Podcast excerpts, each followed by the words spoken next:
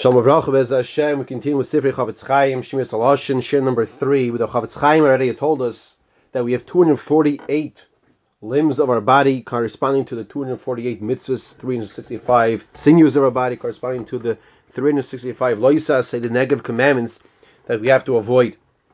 Um, From this we can understand how each person has to contemplate and understand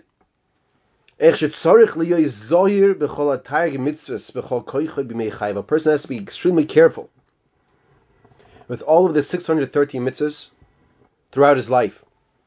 Why is this? These mitzvahs that a person does, the 248 positive commandments, and the 365 loisas says a person avoids, they will give him chiyus, they will give him life to different parts of the body that correspond to the mitzvahs.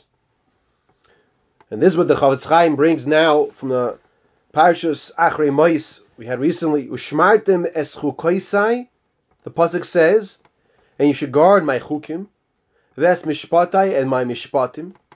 Asher yasa oisam adam v'chai bahem. Chukim, as we know, are the mitzvahs which we don't have the reason for. Mishpatim, we have some understanding of the mitzvah. And the pasuk concludes, you should do the mitzvahs v'chai behem.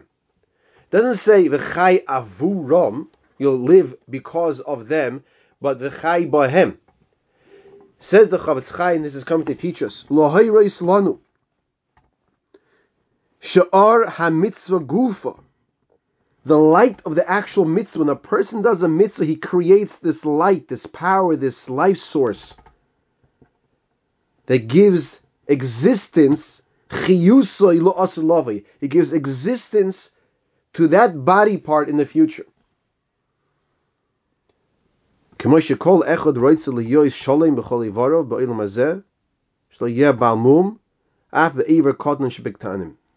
Just like every single person wants to be complete shalom here in this world, so too a person also wants to be shalom in the future. How does a person become a shalom in the future, that's by fulfilling and doing all the mitzvahs b'shleimusam, doing all of the taryag mitzvahs, all the mitzvahs that he's able to do. Today happens to be Lag Ba'omer, and the Lag Ba'omer, the Baal Charedim, the author of the Sefer Charedim, became known to the world.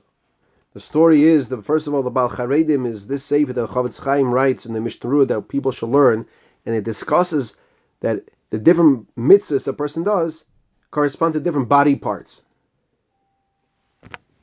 It was Lag Ba'omer in the days of the Arizal, and the Arizal was dancing with a very large figure around the fire, and everyone was dancing around in a circle, and the Baal Charedim, the author of the Sefer Charedim, was there as well. He was a nister, he was a hidden person who was a shamish of the shul, and he was an unbelievable tzaddik about Kabbalah, He's a Makubal. And eventually the pulled him into the circle. So now you have the this Shamish of the Shul, and this great big large figure dancing together. And that's when it became known to everybody that the Shamish of the Shul was not just a regular person who put the Sidurim back in the shelves and took care of the Shul, but this was a great tzaddik who is this great large figure? This was none other than Rosh Shimon Bar Yochai. This is brought down in the Hakdamah to the Sefer Baal Charedim, Sefer Charedim, and this is what the Chafetz Chaim is telling us that a person has to realize v'chai behem that when a person does the mitzvahs b'shleimusam, he will give future, he will give life to that body part la'asilava in the future.